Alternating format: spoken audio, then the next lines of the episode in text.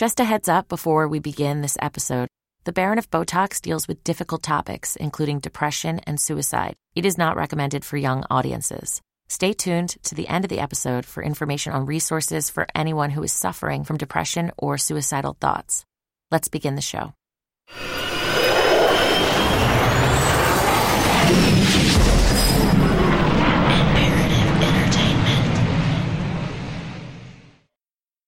It's been nearly five years since Doctor Brandt took his own life, but his ghosts are everywhere.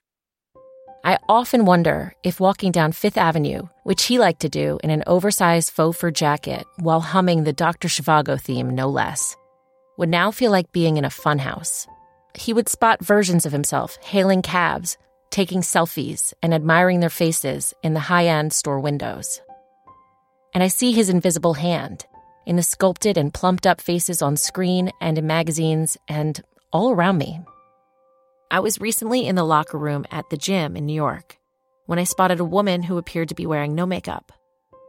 Her eyelashes were jet black and long, extensions. The flesh of her lips was pink and swollen, pillowing out over the natural lines of her mouth. Her baseline, her sweaty, no-makeup, post-gym face, had been optimized. And I had so many questions. Did I notice? Because this is the kind of thing I've been training myself to notice. Or do we all notice, at least at first, and then our eyes just adjust? Do humans have an innate ability to override the uncanny? And if we do, what happens next?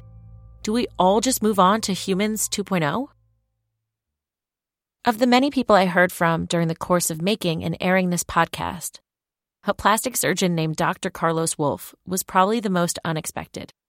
He contacted me via LinkedIn, and I was primarily struck by the frankness of his message.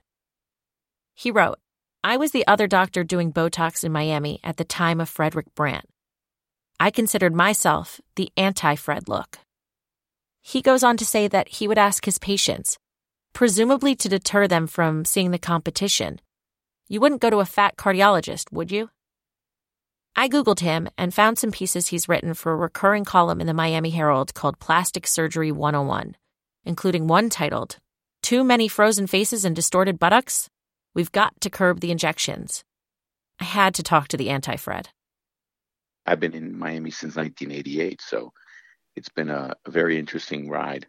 I think he and I had, he might have had the first and I might have had the second account with Allergan in Miami. So I'd been doing it for a long time. When we started doing Botox, my feeling was I like movement. His view was it was a more aggressive approach. I like people to look normal, my, my, you know, look natural.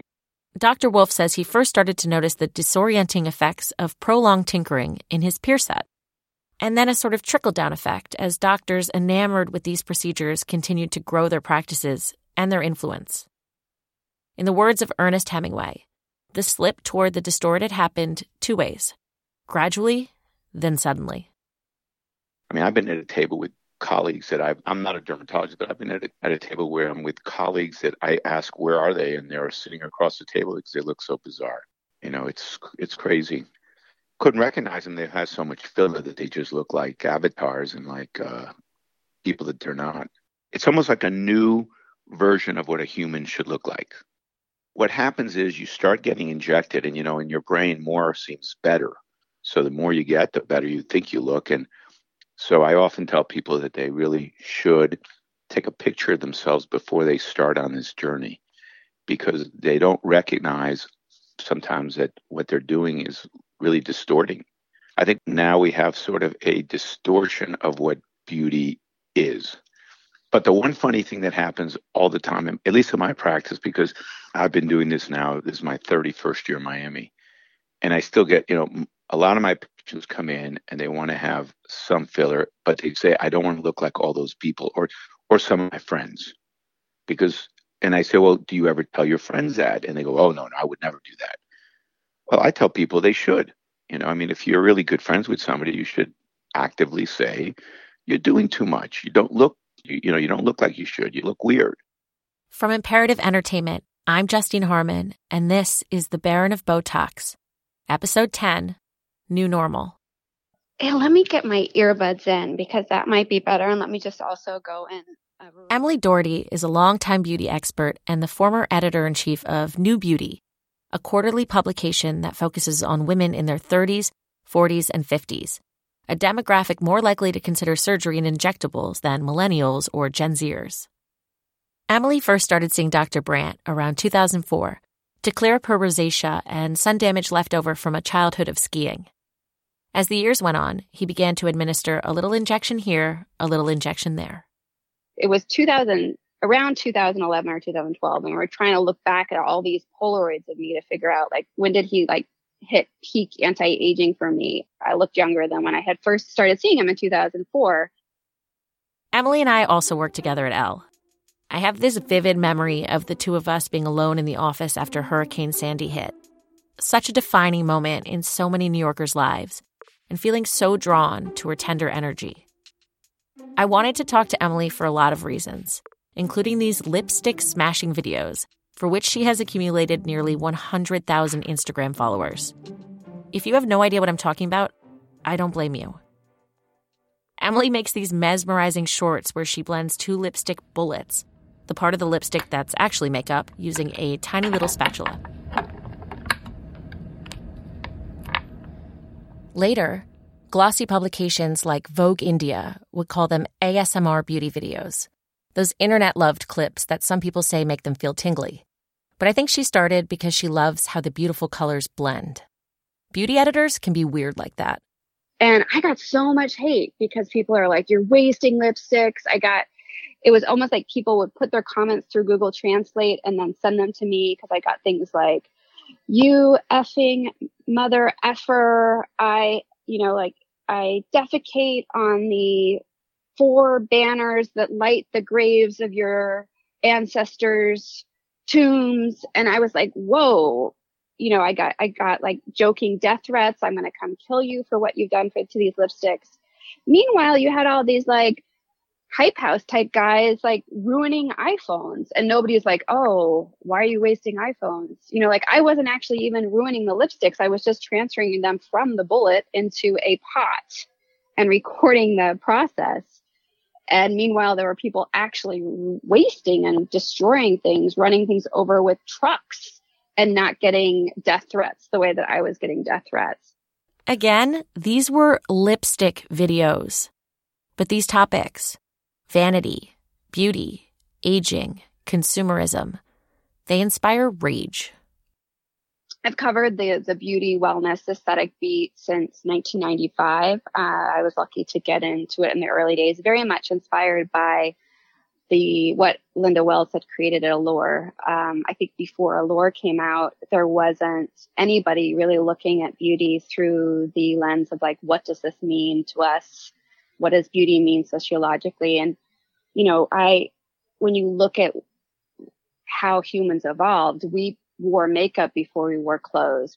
There's still this lizard brain thing that kicks in that causes women to judge women, men to judge women, just this this overall judginess. And when it comes to the aesthetic beauty space, you're layering in um, that these procedures are often not, you know, they're they're not cheap, so they're expensive. For me, it was a really interesting experience in what I called like the social part of the social media, that the rage came from a very valid point. People were angry about something in their lives and didn't feel like they had any place to, you know, that felt unheard. Nobody is listening. Nobody, they can't change anything. But look at this idiot who's, who's wasting her dad's money on lipstick.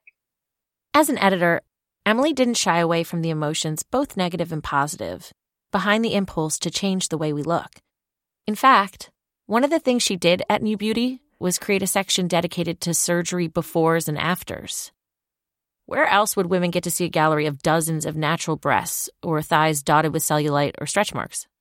I wanted to show women more of the befores because we live our lives only seeing afters on, you know, the big screen and think perfection all the time. And we don't really know many, many women don't really know what other women's breasts look like. I, what I heard from readers was like, wait, I looked at all of these breasts. I felt like my breasts actually look pretty good. So I don't actually think I need an augmentation right now.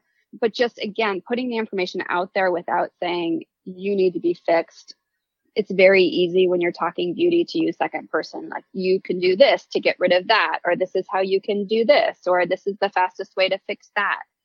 But when you have that constant second person of like, this is how you can fix yourself, subconsciously the reader starts feeling very much like she's broken and that there's just everything needs fixing, and beauty becomes almost like a job, like doing the dishes.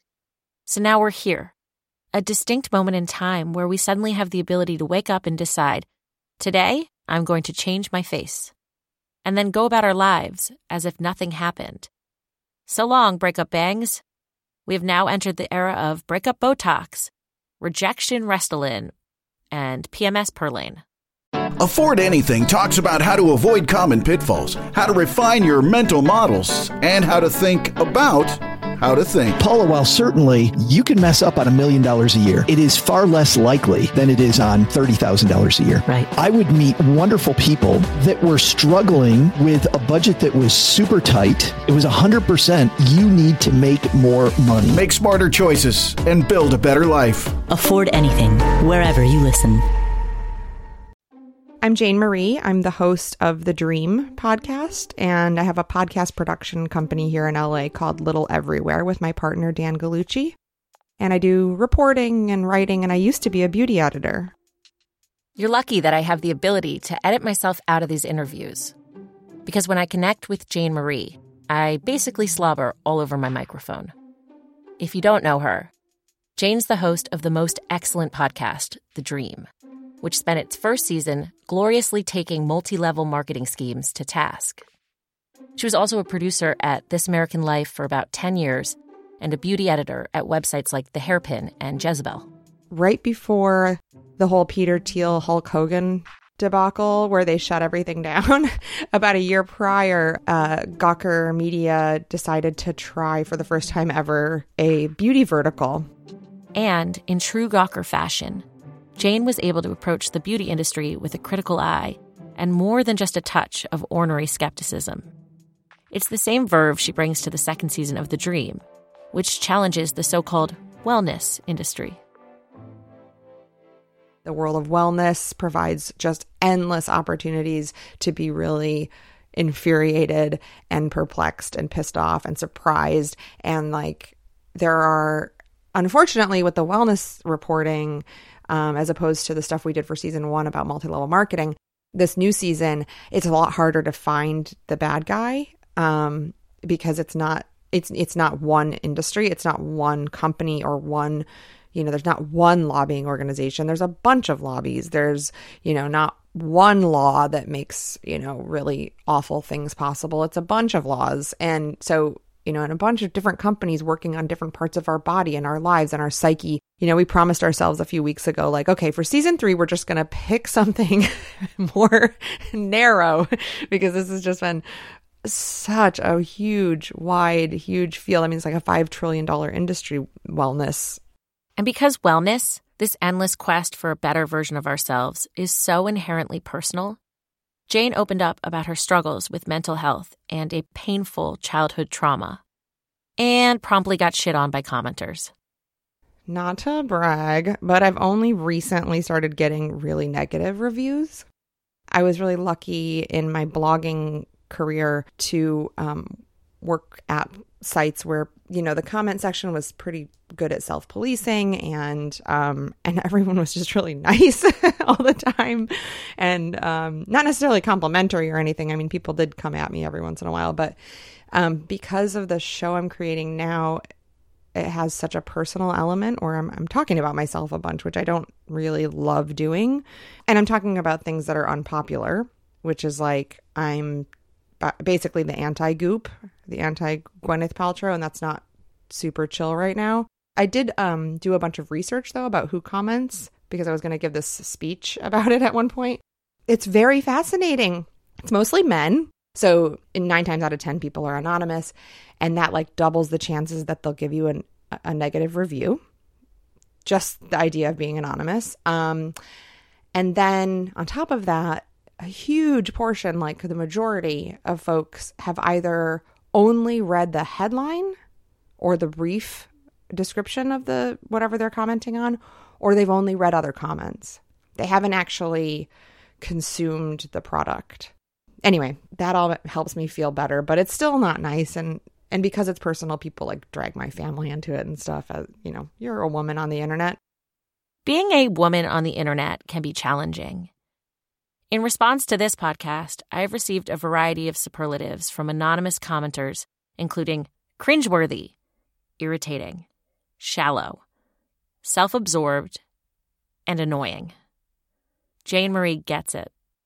Everyone who's a podcast host is talking about themselves in some way or another. You know, you're a host. You're the you're the center of the show. Um, everyone also has a voice and has a laugh. And I just think women get picked on for, like, the tone of voice, the sound of our voice, the, you know, we can't. A male podcast host like some like a Joe Rogan is brave and, you know, outspoken, and he has his, you know, his really his like well-researched opinions about things. And I think when women um, come out with that same thing, like sort of attitude, it's like, God, obnoxious much, you know, like, lady, take it down. Who cares? Just, who, no one asked you is the kind of feedback that I get. Not that trolls have slowed her down too much. I just feel like we, the more we can talk about this stuff out loud, the less, you know, um, shame people will have, and the less al- alone we feel. I don't like feeling alone in the world with my struggles. She tells me that more and more wellness seems to be an umbrella category for injections, though not in a totally outright way. I mean, I'm finding that um, in a lot of the places where you can have wellness procedures done, or, you know, like, participate in wellness, it's it bumps right up against, you know, a lot of cosmetic procedures. Um, one of the booking apps that I've been using to get a lot of these wellness services, you kind of scroll through your neighborhood and just see what's available. And it it literally is like Botox, Botox, Botox, Reiki, and then Juvederm injectables for your cheeks. And then the next one is like an infrared sauna. I mean, a lot of wellness is... especially the goop version is really actually about anti-aging, and anti-aging is about beauty, and beauty is changing because we have all these tools now to freeze our faces. It's at this point in the conversation that I tell her a side effect of Botox I've noticed and rather enjoyed is that my face can't register the full extent of my emotions, which can be big and unpretty and basically the opposite of chill. And actually, there's scientific evidence that a limited range of motion in your face can make you happier, or at least less prone to mood swings. A two thousand ten study, co-authored by Doctor Brandt, found that Botox could be effective in muting the highs and lows of emotional experience. Doctor Wolf calls this the happy factor.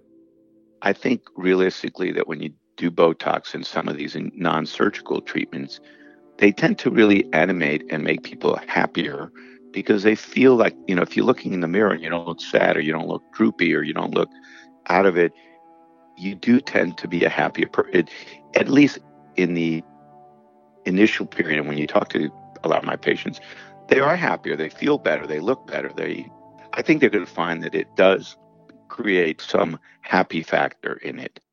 The Botox happy factor? Yeah, it doesn't sit well with Jane Marie.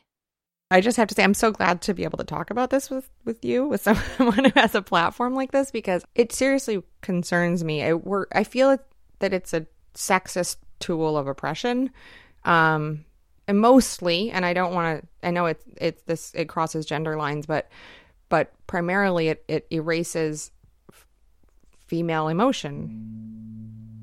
It deadens female emotion, um, not necessarily feelings. Like, we have our feelings still, but the, like again, the the ability to emote those feelings, um, to completely numb that. The fact that that's like attractive, um, I don't think is a new idea. I think that way we used to accomplish it in the olden days was by abusing people, and I think we've repackaged it like, okay, we're going to get rid of your emotions uh, the nice way and take your money at the same time. Um, it's like win-win for those guys um, and lose-lose for us, for, to me. It worries me because I feel like it is basically putting us in chains in a way, but once again that we pay a lot of money for.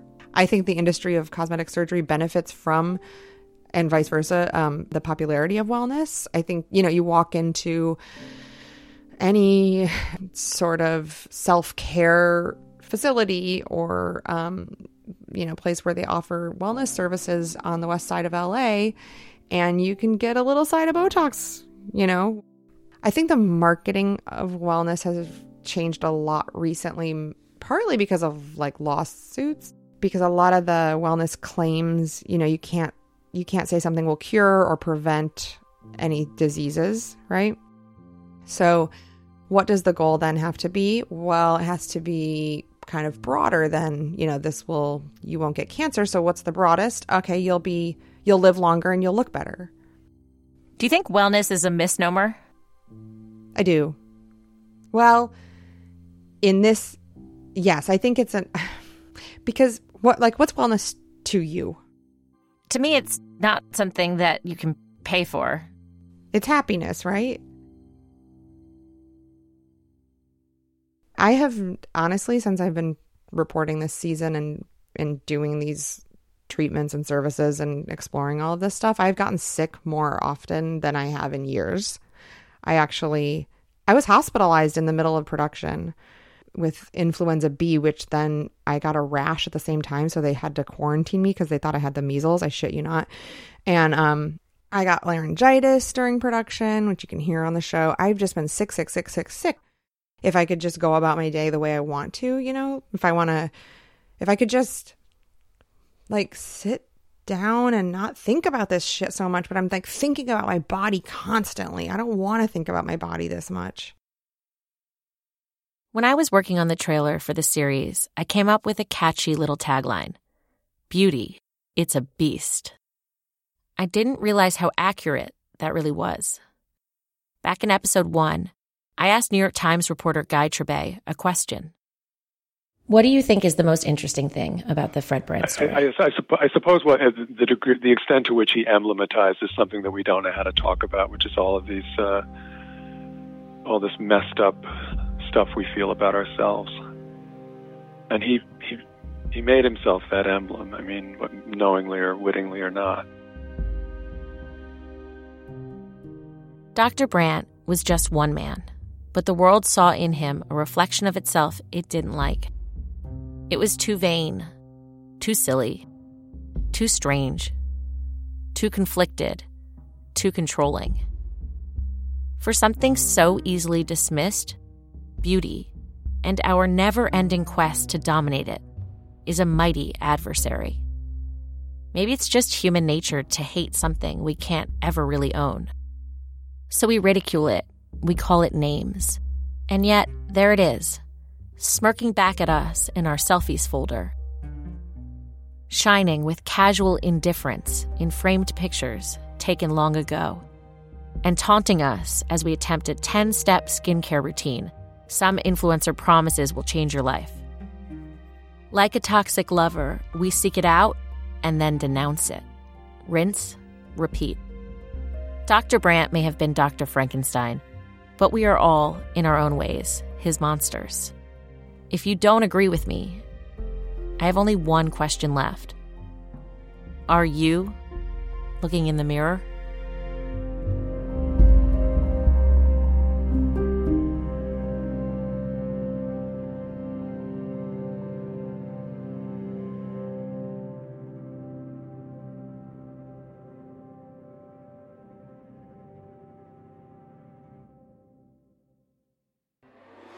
The Baron of Botox is a production of Imperative Entertainment. It was created, written, and reported by me, Justine Harman. Executive producer is Jason Hope. Produced and engineered by Shane Freeman, with additional editing from Jasmine Cross and Jason Hope. Original music by Brandon Bush. Barbara Keene is our researcher and fact-checker. Special thanks to Oren Rosenbaum at U T A. If you like the show, tell your friends and leave a five-star review on Apple Podcasts. Baron of Botox is a ten-episode series with new episodes available every Tuesday. Have questions? Email us at podcasts at imperative entertainment dot com. If you or someone you know is struggling from depression, find local support and more resources by visiting NAMI, N A M I dot org. If you are having suicidal thoughts, you can reach a trained crisis counselor by calling the toll-free National Suicide Prevention Lifeline at eight hundred two seven three TALK or texting NAMI, N A M I, to seven four one, seven four one. You are not alone. Thank you for listening.